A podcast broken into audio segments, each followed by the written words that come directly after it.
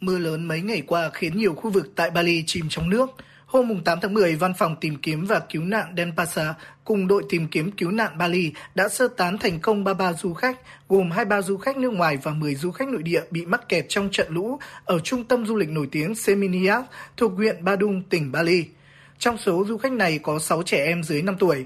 Tại các địa điểm nơi du khách lưu trú, nước dâng cao từ 1 đến 1,5 mét và phải dùng thuyền cao su để thoát ra ngoài lực lượng cứu hộ Bali cũng đã sơ tán một số dân cư ra khỏi các điểm ngập lụt khác ở thủ phủ Denpasar.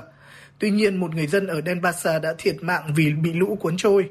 Thời gian qua, nhiều khu vực tại Indonesia phải hứng chịu thời tiết cực đoan với các đợt mưa lớn và gió lốc. Hôm 6 tháng 10, một bức tường tại trường học ở Nam Jakarta bất ngờ đổ sập vì mưa lũ dâng cao, khiến ba học sinh thiệt mạng và một số học sinh khác bị thương. Do trường học nằm ở vùng trũng và hệ thống thoát nước kém, bức tường đã không thể chịu được áp lực nước lũ tràn vào.